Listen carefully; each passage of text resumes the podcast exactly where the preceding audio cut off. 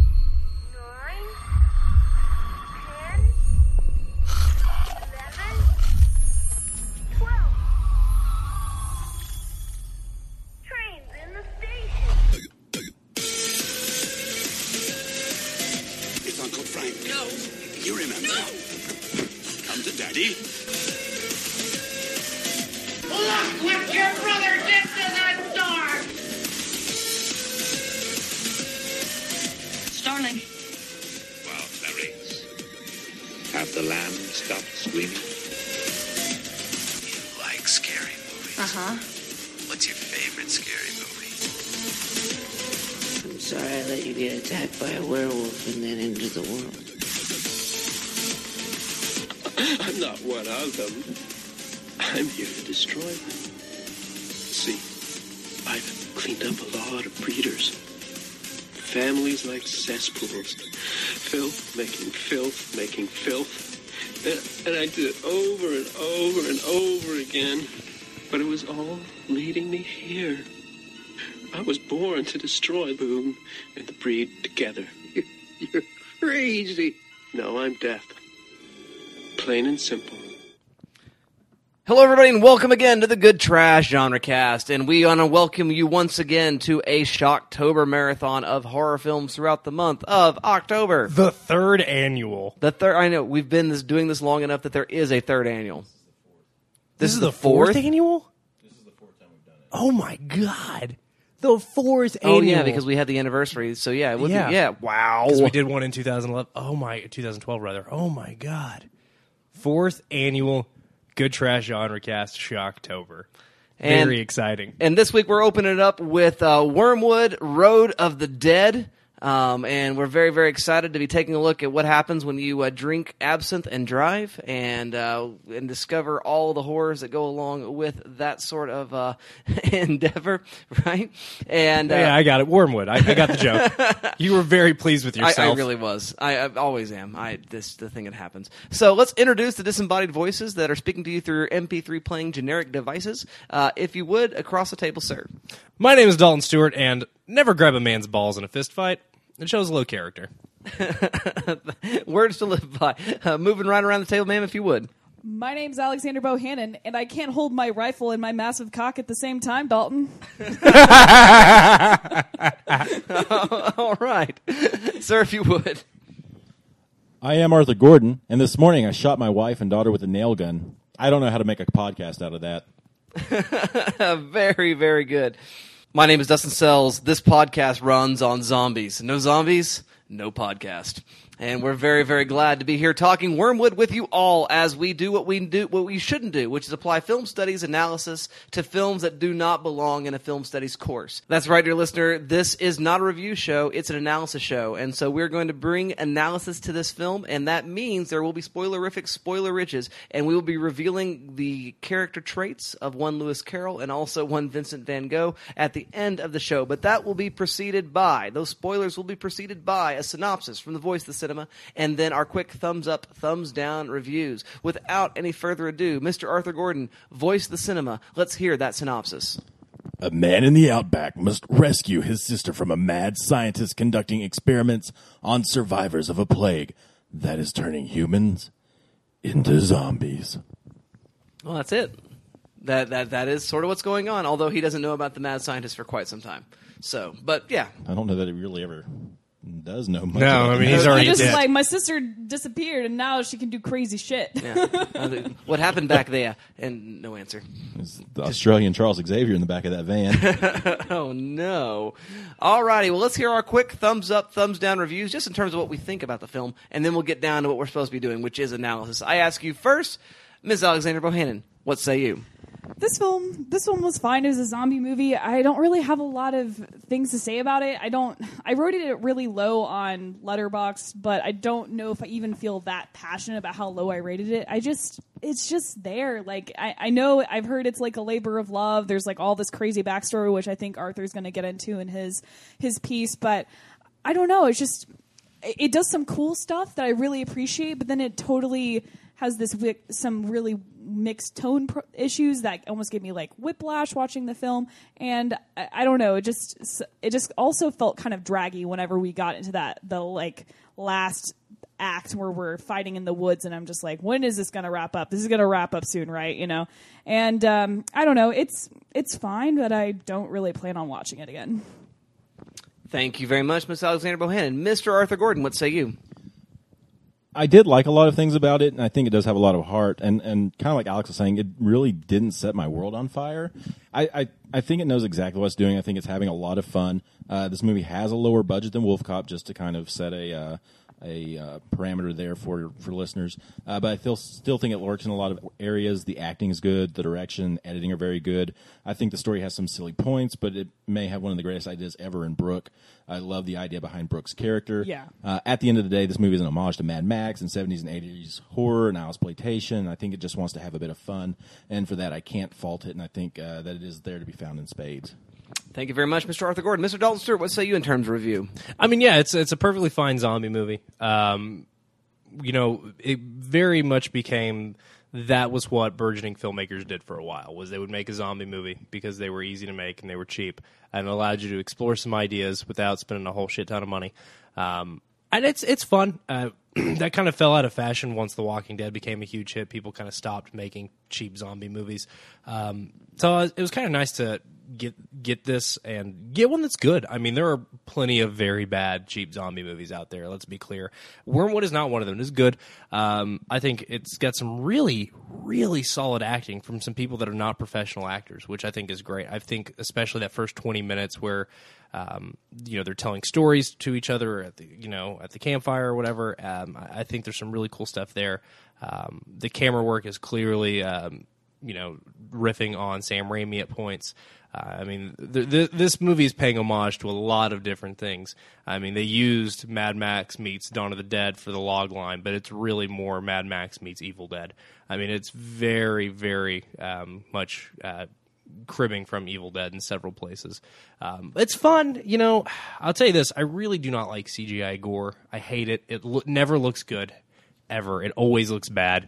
Um, and this film was no exception. Uh, and I know that's a budgetary restriction. It's cheaper to go into the computer and add a blood spurt than it is to spend a lot of money on squibs spend the money to get squibs. It looks better. Uh, I mean, if you watch this and Dawn of the Dead back to back, the squib effect coming out of zombies' heads that uh, Romero did in that film, it looks better. It still does. And I just, you know, that might be a personal preference, but um, spend the money on the blanks. Don't don't do CGI firearms. Um, but overall, uh, yeah, I will agree with Arthur and, and Alex. I mean, we're more with Arthur than Alex, I should say. It's it's a lot of fun. Uh, I mean, there's nothing wrong with it. Um, it- it's a good way to spend 90 minutes. Um, and it, I, I think I will say this: it is a very strong uh, debut. Um, the uh, the brothers behind this film, I can see going on to do some some great work in the future because it is a very very strong first feature film. Thank you very much, Mr. Dalton Stewart. Um, this movie's wacky. I mean, really, really. Oh, yeah, no, it wacky. is. And I don't really necessarily mean that in a bad way. Yeah, I meant that. I, I didn't say that because I like that it's wacky. Yeah, yeah. Yeah. I mean, it just it, it is it's tonally in, in crazy places. It's really, really laugh out loud funny at points. Mm-hmm. It is darkly disturbing. You know, this whole re- recounting the killing of the t- wife and children. Very I upset. didn't know we were going to get a full length flashback of that. I don't know. Expectation sort of plays a role then in one's experience. Because I began to expect one kind of movie and then I sort of began to get another. Um, again, it's, there's, no, there's nothing I'm saying really wrong with it, as much as the the experience itself, not knowing what I was getting, made it a little strange. You know, and that's mostly due to the fact that it is a really, really wacky movie. It's it's like starting out with Evil Dead Two. I mean, you know, it, it, uh, tonally. And so, you know, Evil Dead 1 is sort of played serious. It's pretty funny because of how dark it is. This one's definitely trying to be funny, but it is Evil Dead 2 with the first 15, 20 minutes of Evil Dead 1. If I'd say that's fair. You know, Yeah. if that makes sense. But uh, also, the Edgar Wright homages I like a lot too, as far as uh, directorial influences and the way the, the film's edited. So there you go, dear listener. Now you know our biases. Yeah, generally, yeah, it's pretty all right. So uh, there's where we're coming from. Um, it's now time to get down to business. It's business. It's business time. I know what you're trying to say. You're trying to say it's time for business. It's business time. Ooh, it's business. And that business in question, dear listener, is, as always, analysis. I'm very, very excited to hear what we're thinking about this movie. Uh, we've all got just a couple things that we were, we're kind of thinking about uh, with the movie. So let's just go ahead and go through those things very quickly, and uh, then we'll have some uh, further uh, round robins type discussion. I ask you first, Mr. Arthur Gordon, what say you? Well, I am going to talk just a bit about the production of Wyrmwood and its role as what is known as an Ozploitation film. Uh, usually, when we think of exploitation, we think of blaxploitation or rape and revenge films. Uh, we can apply similar rules to the Australian concept. Uh, the Mad Max films are the most notable example of Ozploitation. Ozploitation was birthed in the 70s and 80s within Australian cinema following the revamping of the certificate system. Uh, following the rating changes, a number of privately funded low budget films were made. A number of these were horror or action.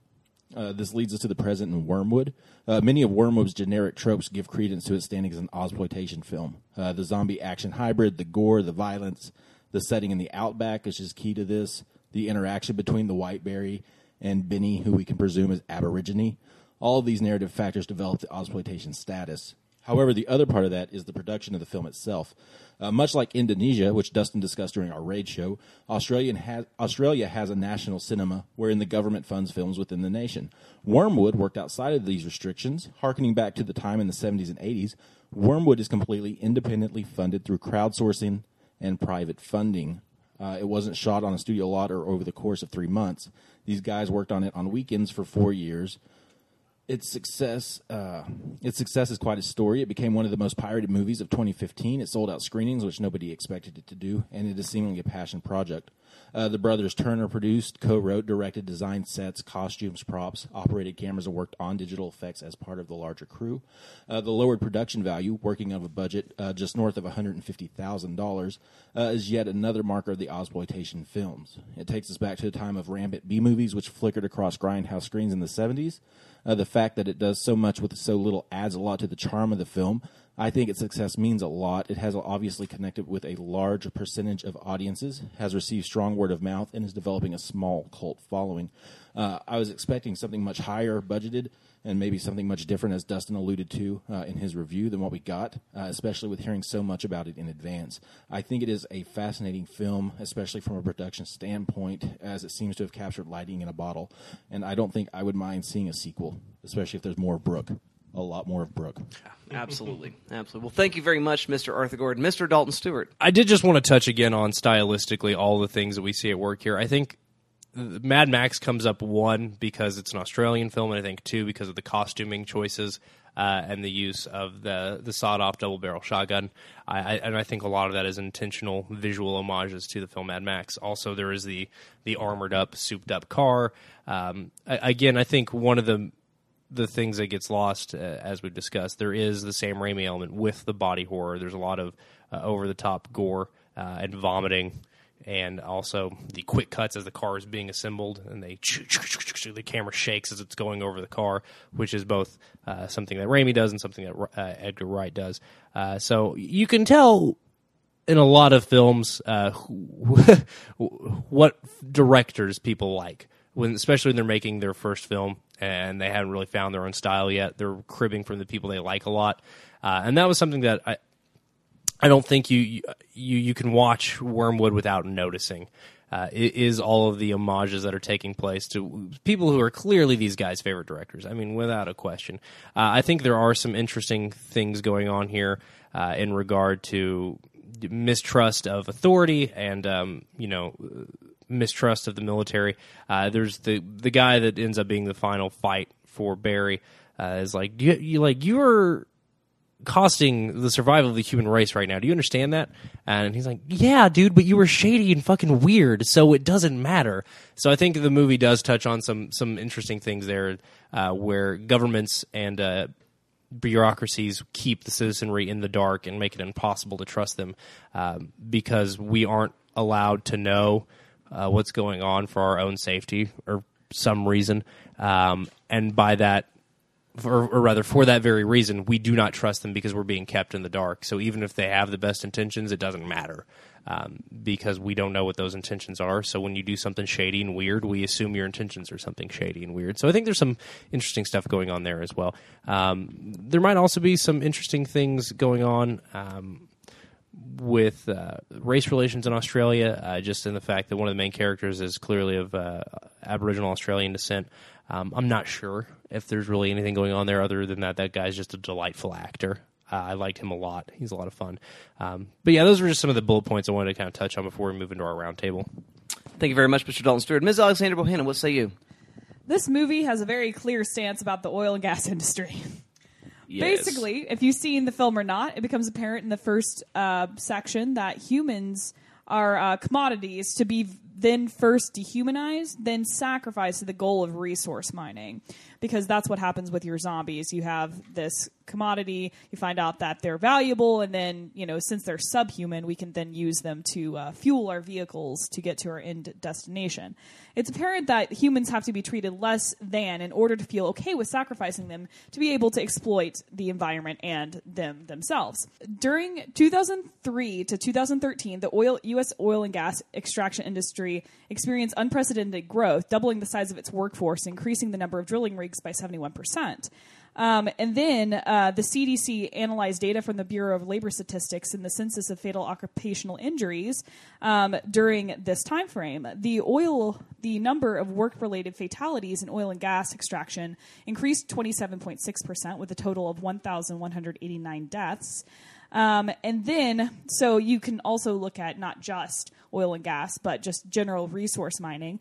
Um, in about every year, uh, 2011 to 2014, there's about on average uh, 749 fatalities, and that's talking about more uh, mining, like traditional mining.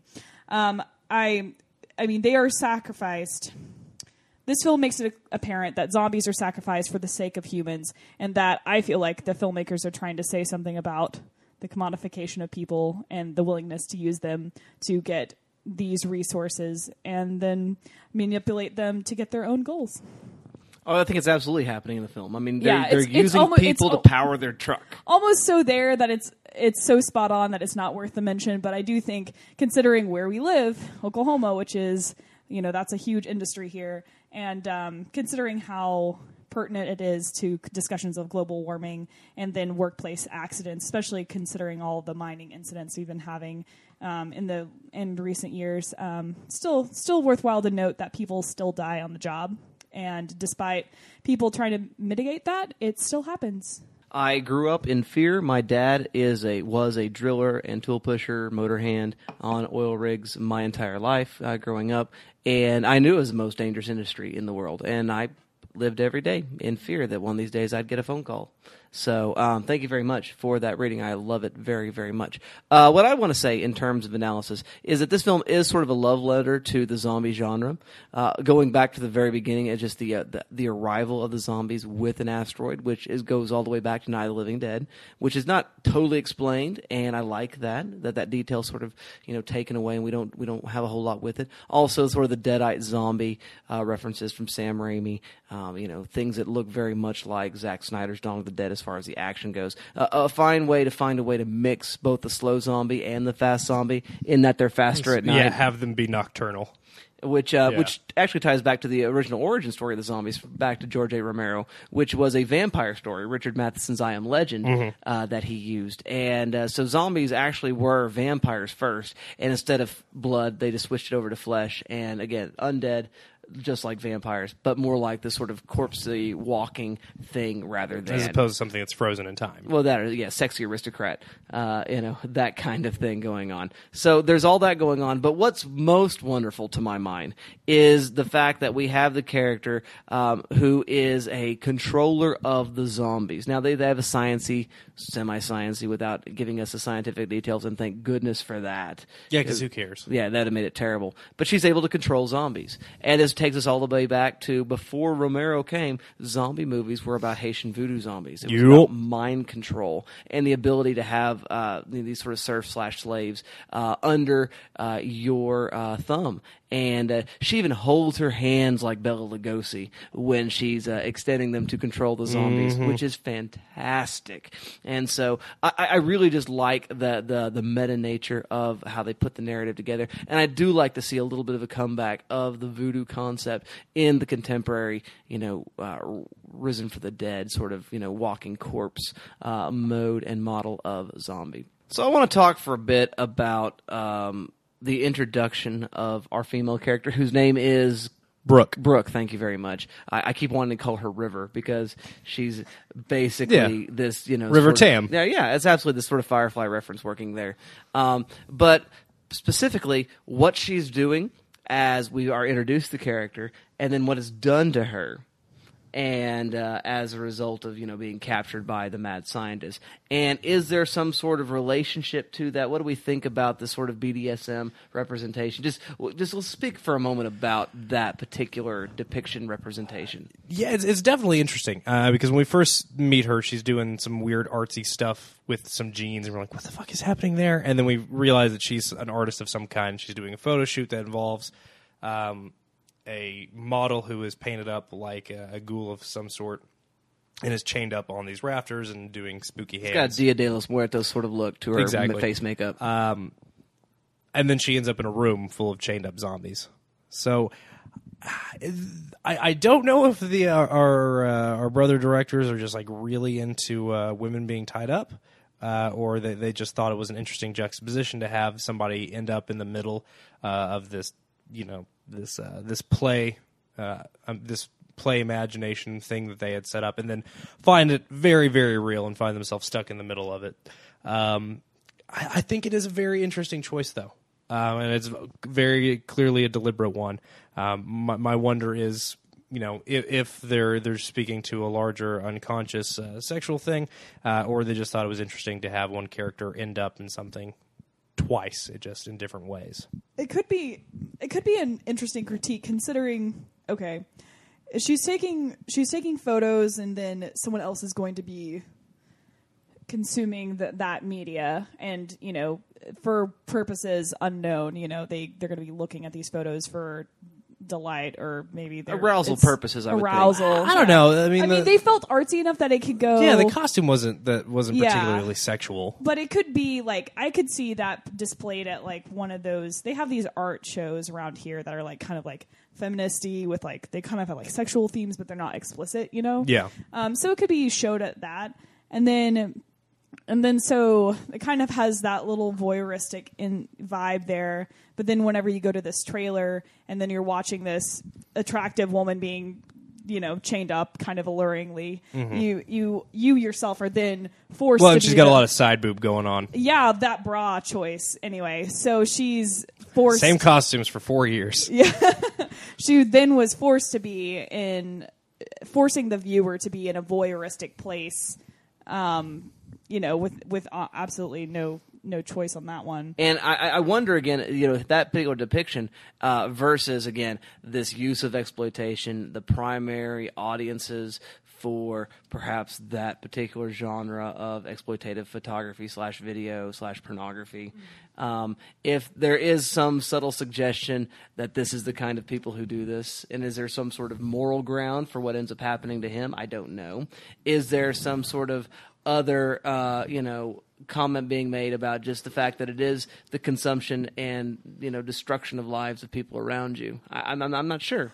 Uh, I just think about it for a second, guys. I think that you might be onto something about the consumers of this kind of media because he amputates off his hand. Gonna let that one sit. Okay. Yeah, there, there, there, there, there may be something going on there. I don't know. And again, it does seem to be perhaps a negative commentate, comment, commentary being hap- happening here. But that's being said, they're doing this because it does sell. I mean, there, there is, there's definitely an intention that when we see uh, Brooke tied up, that we are supposed to be aroused, you know, to to some extent, and uh, that Well, and even- what horror fans are looking for. So to playing to that. to leave the meta text and go back to the text itself um, for a second. I mean, uh, you know, we're led to believe that whatever is happening is to the end for some greater good, the greater good. Uh, but but what what the fuck? We're tying up girls and injecting zombie blood into the back of their their dome, and you know, and if they die, then you know they get their brains sucked out because that's what happens to the guy next to her. Um, and you know, at the end of the movie, the sergeant for these military guys is like, "You're you're messing with the likelihood of humanity's survival." Um, yeah, who cares, you weirdo? And, and again, I think that just brings back to th- this idea that who it doesn't matter if what you're doing is allegedly for some greater good if you're being shady and weird about it and keeping people in the dark. Um, and now I'm on a watch list of some kind. But my my my point is, you know, you can't expect people to just take your word that you have their best interests in mind. You need to show them the why and the how and the where. I guess. Well, there you go, dear listener. You've heard some sparkling analysis from my dear co-hosts, and we come now to the part of the show where we render a verdict whether this film belongs in the shelf or in the trash, and what our else or our instead may be. I ask you first, Mr. Arthur Gordon, what say you? While I think it has a lot of heart, I think I have to say trash. I don't think you have to go out of your way to watch this one. Uh, there are more enjoyable zombie films to be watched, and I don't think this is on that list. There's not going to be a hole in your life if you don't see it. I give it six mobile labs traveling down the highway out of ten. Uh, you don't need to see this. Instead, watch any of the Mad Max films or a zombie film, any of those that we've mentioned tonight. There are numerous the recommends that we've already made. I'd again recommend Maggie, uh, the zombie film starring the Schwarzenegger. Uh, also, Fido, uh, which does some really fun stuff with the zombie genre. And then finally, uh, watch Crocodile Dundee and then go walkabout. Excellent. Thank you very much, Mr. Arthur Gordon. Miss Alexandra Bohannon, what say you? Shelf or trash, else or instead? Oh, this is this is a trasher, guys. I it it does have a lot of spirit, and I do appreciate indie indie forays into mainstream cinema and everything like that. But it's, I mean, it's not anything you really need to see. Um, if you like zombies, see it, but I can't really recommend it personally. I give it six out of thirteen self amputated hands, and I definitely wrote that before I even said the thing about um, implicit Sure masturbation. Um, I would recommend is instead go uh, check out. I guess I Am Legend, the Will Smith version. You could read it, I guess, if you wanted. Um, you know, Book is it's fantastic. I no, no, I was sneering at the Will Smith version. Yeah, like fuck that movie. I mean, you could go and read it. It's just the, better than the Omega Man. The it's not conce- better than this movie. the concept of the I am legend because it is the basis. Read it, Yes, watch it. If you're yes. more of a watcher, watch it. If There you're was a of reader, really read it. there was a So- really great graphic novel adaptation. oh well that was out for a hell, while. read that. I want to read that now. yeah, I, I can't find it. I haven't been able to find it for years, but yeah, Damn. they adapted the full novel Well, into a comic. I'm and all over that. It was beautiful. Um, I'd also recommend. Uh, I mean, obviously Mad Max. That's just another thing, especially Fury Road. And then I would also recommend Wolf Cop if you want to see a movie that I think is shelfable as an indie foray into cinema, uh, horror cinema that is a romping, wacky good time, um, but does a lot better. I think personally. Excellent. Thank you very much, Miss Alexander Bohannon. Mr. Dalton Stewart, who wears his sunglasses indoors and at night. What say you? You know, in this world where we're being harsher uh, and trying to be more decisive, uh, yeah, trash. It's not. Netflix is where this belongs. You do not need to own this movie. If you're homesick from work, which is where I was when I watched this movie for our recording, uh, that was a perfectly good way to spend my afternoon. But I, yeah, you don't make time for this movie. Don't put it on your shelf. It doesn't belong there. Um, I would recommend an Australian apocalypse movie from uh, last year, The Rover, um, which Yes. is super good. Um, a lot better than this movie. Um, but you know, there's also a lot more money there and uh, a lot more experience uh, going into that film. But it is also way better. Uh, I would recommend Evil Dead, uh, specifically Evil Dead Two, um, because it is. I think it strikes the balance of terror and comedy a lot uh, more strongly, uh, and its effects hold up really well. There's better movies that do a lot of the things in this. Obviously, you know, if you want to see the roots of exploitation, you should watch the original Mad Max. Uh, and you know, and if these guys go on to have a career, anything with the the re- return on investment that George Miller has gotten from Mad Max One all the way to Fury Road this year. Uh, if, if our brother filmmakers that made Wyrmwood have that kind of career, then they're going to make something absolutely stellar. Uh, but Wyrmwood is, you know, and, and until they prove that history demands you see their first feature, you don't need this in your life. Thank you very much, Mr. Dalton Stewart. I am going to say for general audiences, this is definitely a trash film. My al- other alternate recommendations, however you would classify them based on your own personal, you know, um, interest classification, is I would say see some of the originals and make your own mashup. Do do the thing with all the things. So see of the Living Dead and then see Bela Lugosi and White Zombie and figure out some way to negotiate all of the zombie tropes and uh, sort of mythology and make another movie because I think I'd like to see more of that. Well, there you go, dear listener. Now you know uh, where we would categorize and where we would shelf or trash this film. We'd love to hear your feedback. Arthur, where does that happen again? Uh, firstly, you can find us on Facebook at facebook.com forward slash good trash genrecast. Uh, we have a bit of feedback coming in. In response to enjoyment of martial arts films, uh, Randall Bays says that The Drunken Master is one of his faves. Fun. Solid pick. While Elizabeth Collins says that yes, she likes martial arts films. Uh, when asked about being fired up in pop culture, uh, Caleb Masters said to quote bring on the Oscar bait, and then posted a link to the Jobs trailer. Uh, Randall Bays screamed Jungle Book, and Elizabeth Collins pondered whether she should watch Veep following the Emmy Awards. Yes, you should watch Veep. It's very funny. Brigham Cole played our Tower of Guns game from the raid and said a Max Payne adaptation, voiding Marky Mark's version. Okay. Okay. Uh, okay. There, I- there, there are moments of that Marky Mark version that aren't terrible, but it's not good. Uh, his next pick is The Wrong Place, Wrong Time, Everyman, OG John McClane. Yes. He would like to see The Punisher raid a Tower of Guns. And, and finally, he wants to see a John McClane Max Payne crossover. Ridiculous. That's just Wow. silly. That's fun. Uh, in response to our Wolves and Sheep's Clothing game, uh, Elizabeth Collins seconded my Hannibal recommendation, and Caleb Masters chimed in with Ozzy Ozymandias from The Watchmen. Nice pick. Over on Google Plus, we have some feedback coming in on the raid. Uh, user Esco says that the raid is dope and is better than the second. Uh, user Agree. User Two Down also likes the franchise. Raul uh, says that both are awesome. Uh, William Wilbanks says that the movie is awesome and was totally blown away by the action. And Alex Mills says the second is good and does some great stuff with the shooting of the action sequences, but prefers the simplicity of the first one and says that it felt more fresh when he first saw it. So we have quite a bit of feedback coming in this week, guys. We appreciate that, and we'd love to hear from you. So keep it up, please.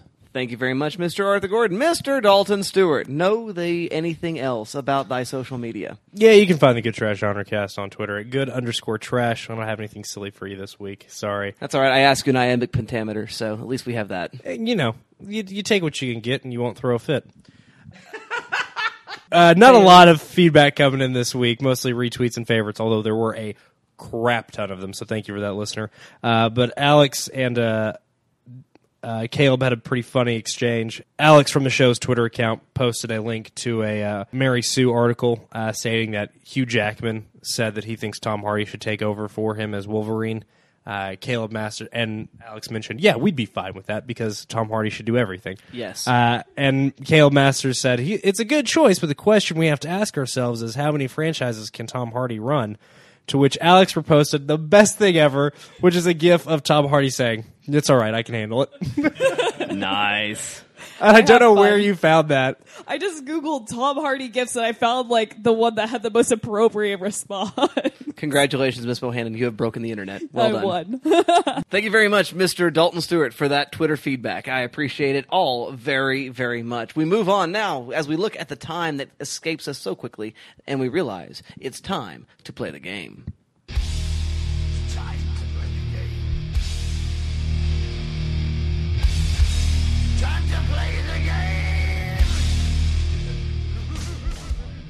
This week's game is to pitch your movie with the log line this film meets that film. That's right. This film meets that film log lines brought to you by Wyrmwood. The posters tell you it's Mad Max meets Dawn of the Dead. I really feel like it's more Mad Max meets Evil Dead, but that's just me.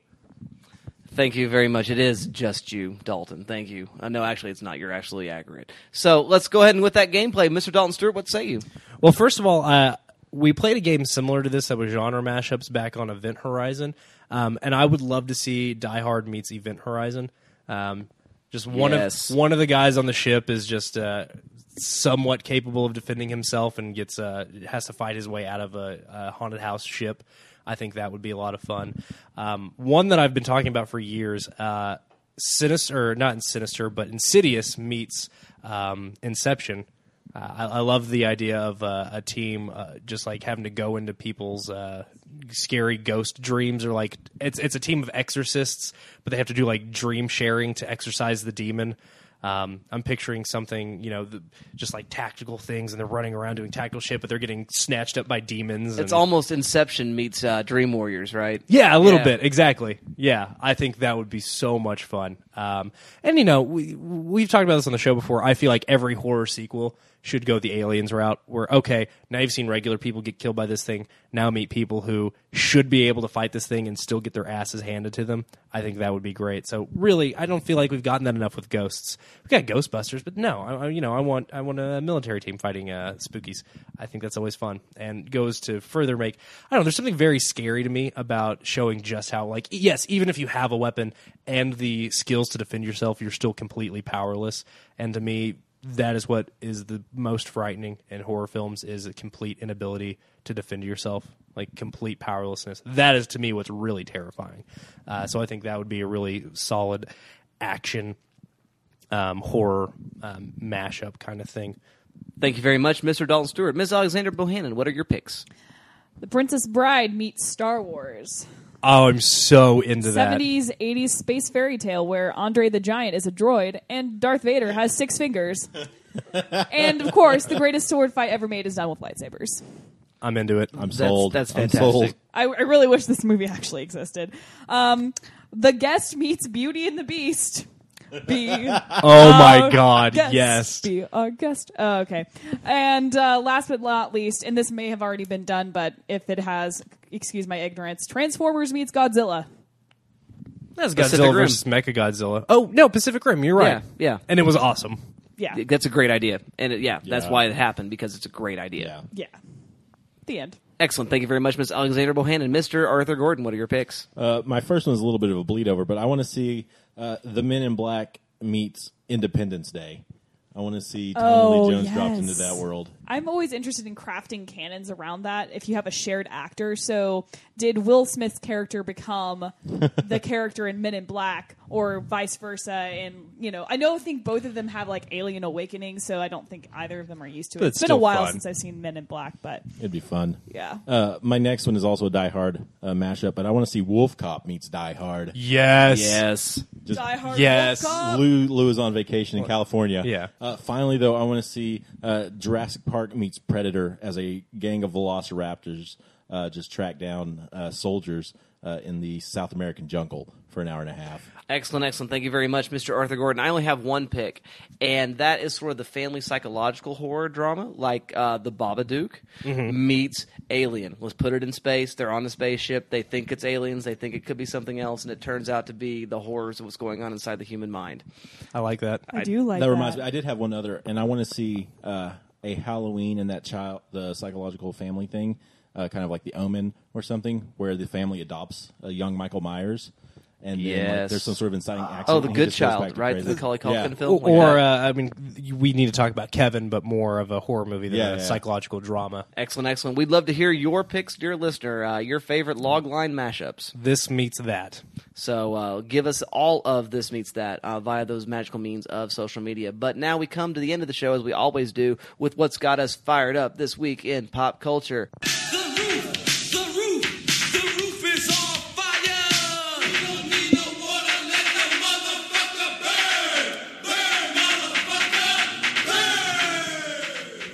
Let it burn, Mister Arthur Gordon. What say you? A couple of things this week, uh, kind of mildly fired. Uh, the first thing is I caught up with Michael Fassbender in Slow West. Oh man, I did too. It's so good. Yeah, it is just a great movie. It, it was kind of like Wes Anderson, Terrence Malick made this baby of a western movie, and it's a lot of fun. It's very good. It's really quirky. I never it's just- realized how much Colorado looks like uh, New Zealand. Yeah, and uh, Fassbender. That's really all you need, I think. I think uh, Kodi Smit-McPhee, who uh, was the resident weird looking kid for a while, um, really gives a great Yeah, performance. I, I think, think it's his really first like adult performance. Yeah. and I thought he was really Real solid. It's a it's a really good movie though. I think uh, it's it's on Amazon Prime. I don't know if it's on Netflix, but you should definitely check it out if you get a chance. Uh, the other thing is um, uh, the rumor mill is trending at work. But uh, next semester, it is quite possible that the guest could be on a film studies course syllabus uh, because I plan to be teaching a screenwriting course uh, in the spring, and so I'm very excited about that. Outstanding. Hot dog. So that's a lot of fun. Good job. And so I will submit people to watch movies that I want them to watch, and it will be fun, and Boom. they'll enjoy it.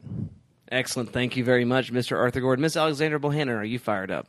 I am, yes. Uh, so this weekend or week, I have finally caught uh, being John Malkovich. I know it's been a long time coming. It's so good but though, that's right? such a good movie. Oh my gosh, it was. I yeah, I am in love with that movie. Definitely want to buy it, keep it on the shelf, and watch it again. Definitely too good for this podcast, I'd say.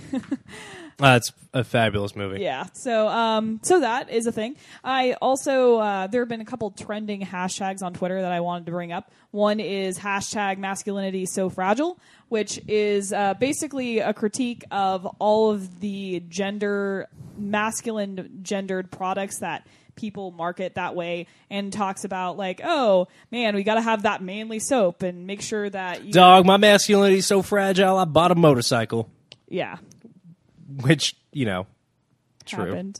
yeah. yeah. So um, that's an interesting hashtag if you want to read some stuff about um, gender roles as portrayed by media and advertising. And last but not least, there was a hashtag. Um, hashtag uh, bisexual visibility day and i am bisexual so i'm just gonna drop that on the podcast Alex came out on Twitter and it was adorable. yeah, and I'm going to come out on the podcast because I don't know if anybody else has seen that. So, uh, just gonna gonna do the thing there. So, Kirsten Thurkelson had the funniest day ever on Twitter with that hashtag. Oh, really? And you just need to go look at it because it's oh so man, there was funny. some great stuff. Like, Oh my god! The- uh, one was uh, bisexual uh, visibility day got me like, and there was a GIF of the chameleon character from Monsters Inc. unchameleoning in front of the lockers and scaring the crap out of um, Billy Crystal's character. that's amazing. was so funny. That is, and that is accurate. uh, but anyway, so that's all for me. Thank you very much, Miss Alexandra Bohannon. Mister Dalton Stewart, are you fired up as well? I have watched a boatload of movies this week. Uh, but first, before I get into that, uh, I've started listening to a new podcast. Uh, not new to me, not new. It's uh, Denzel Washington is the greatest actor of all time. Period. With W. Kamau Bell and Kevin Avery, uh, where they go through. Uh, Denzel Washington's filmography in alphabetical order and just explain why he's the greatest actor of all time. Period. Um, it's a really fun podcast. Two very solid comics just talk about an actor they're very passionate about, um, but also talking about why Denzel Washington is important in, in terms of a representation of a black man in Hollywood who does what he wants and you know gets the roles that he wants and has you know is a powerful actor in Hollywood, but also talks about how he's one of the only powerful black male actors in Hollywood. So uh, a really really solid podcast. It's it's funny, it's enlightening, and you know uh, it's uh, it's a movie podcast. I listen to a lot of those and I really enjoy it. So I recommend you check that out. Um, this week, I have watched so many movies. Uh, Slow West, as Arthur mentioned, Spring, as I mentioned earlier. Uh, I rewatched the first two entries in the uh, El Mariachi trilogy, El Mariachi and Desperado. Guys, there is a bar shootout in Desperado that is probably one of the greatest gunfights ever put to film. It's easily in the top 10. It is amazing. I'd forgotten how good it is. It ends with Antonio Banderas and the last thug standing, um, trying to pick up guns and find one that isn't empty and they're just standing, sitting in front of each other, like picking up guns, click, pick, click, click, click, and then Antonio Banderas finally just like snaps his neck and yells, "Fuck you!" it's so funny. It's such a good movie, guys. If you haven't seen uh, Desperado in a while, you really need to revisit it.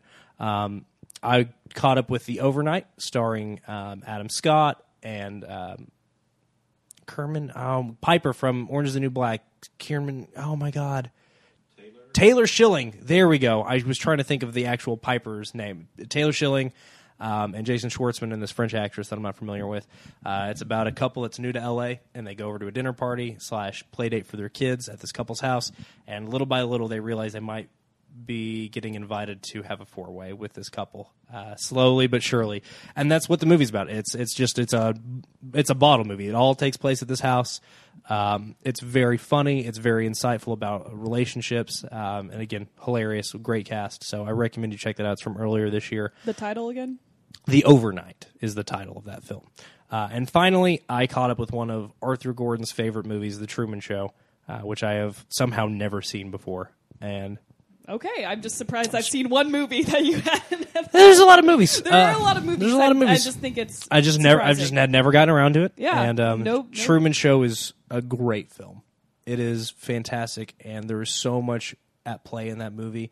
Uh, you could do an entire month of podcasting just about that film because there are so many different things uh, working there, both existentially, philosophically, socially, um, culturally. There is just so much at work in that film. Um, you know, a lot of people will talk about it, it's it's very ahead of its time in terms of where reality television is now, um, but also where that what that film has to say about you know choosing your own reality and you know being the master of your own destiny. I think is really great. Um, and I I don't I've already taken a lot of time. Also caught up with Dear White People. I might talk more about that next week, but I finally caught up with that uh, release from last year. It's amazing. Um, so a lot of great movies out there, guys. All of these movies I just mentioned are streaming. Every, well, except for the overnight, I got that on DVD. Uh, but every single other film I mentioned is streaming currently, so you should do that uh, post haste. Thank you very much, Mr. Dalton Stewart. I am fired up about a single thing. I caught up with Henry Clouzot's The Wages of Fear, which is quite possibly the best thriller ever. Uh, William Friedkin remade it in the 70s as Sorcerer. Okay. And Yeah, yeah, yeah. This idea of uh, this this group of sort of hapless tramps who are desperate for uh, financial means in a small Brazilian community, and uh, they they finally get an opportunity to get a job that pays very very well. It just involves trucking nitroglycerin in a truck across the jungle. Oh my god, that sounds terrifying. It is, and I, I cannot tell you. And where's how- this film from? Uh, this film is from 1953. I may be lying. It's- and uh, national origin? oh, France. It's a French film. That's all. I figured because of your French cinema class that you're taking. Right, right. And I, I cannot tell you how blown away I was by this movie. I mean, the most white knuckle thriller I've seen in a Blown movie. away because Yeah. nitroglycerin. Well, that does happen. Um, and you know, they're characters that you don't really like. They're not they're not nice guys necessarily. They're not all heroes or whatever, but they are in terrible and dire circumstances. And then they are placed on the rack uh, for the film. And uh, it's pretty incredible. I, it's something I really, really enjoyed. So um, it's on streaming uh, on the Hulu Plus. So uh, could not recommend it more highly. So there you go, dear listener. Now you know about all of our fired upness. We need to tell you a little bit about next week. Next week, as we continue our Shocktober marathon, we're going to give a little Wes Craven love. Uh, rest in peace, master of horror, and take a look at his meta horror thriller, Scream. Hello? Hello.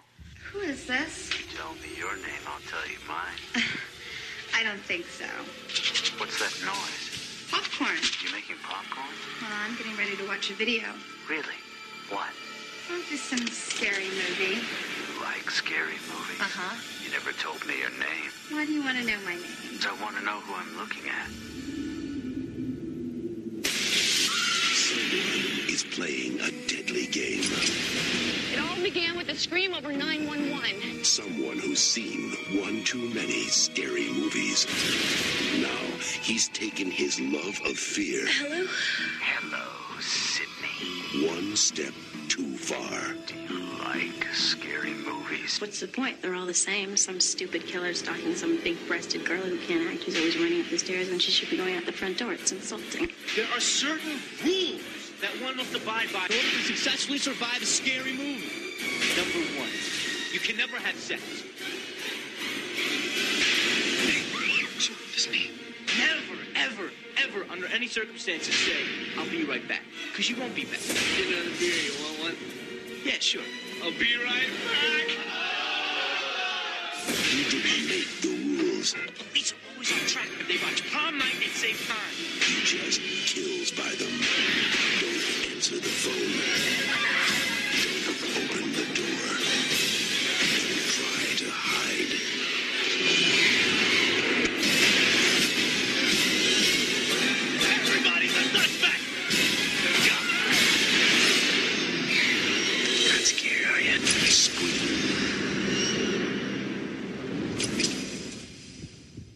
So there you go, dear listener. Take a look at Scream. Take a look at this week's film, and uh, you know, spend some time having conversation. This is always fun. You guys always give us lots of love and lots of hits on this one, and so we're hoping that that happens, and we hope we keep the conversation going because the conversation is what makes watching the films worthwhile. We'll see you next time.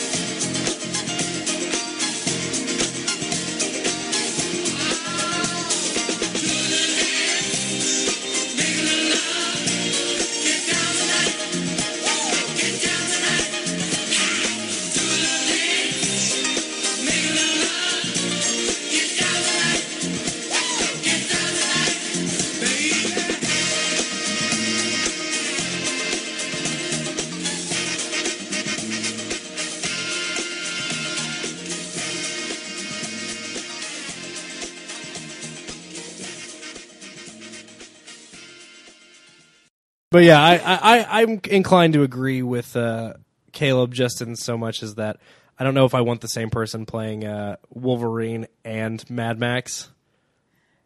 Yeah, I don't know. I don't mind. And possibly James Bond. Yeah, I could have seen Hugh But- Jackman but playing Mad Max. Elba, isn't he going to be James Bond?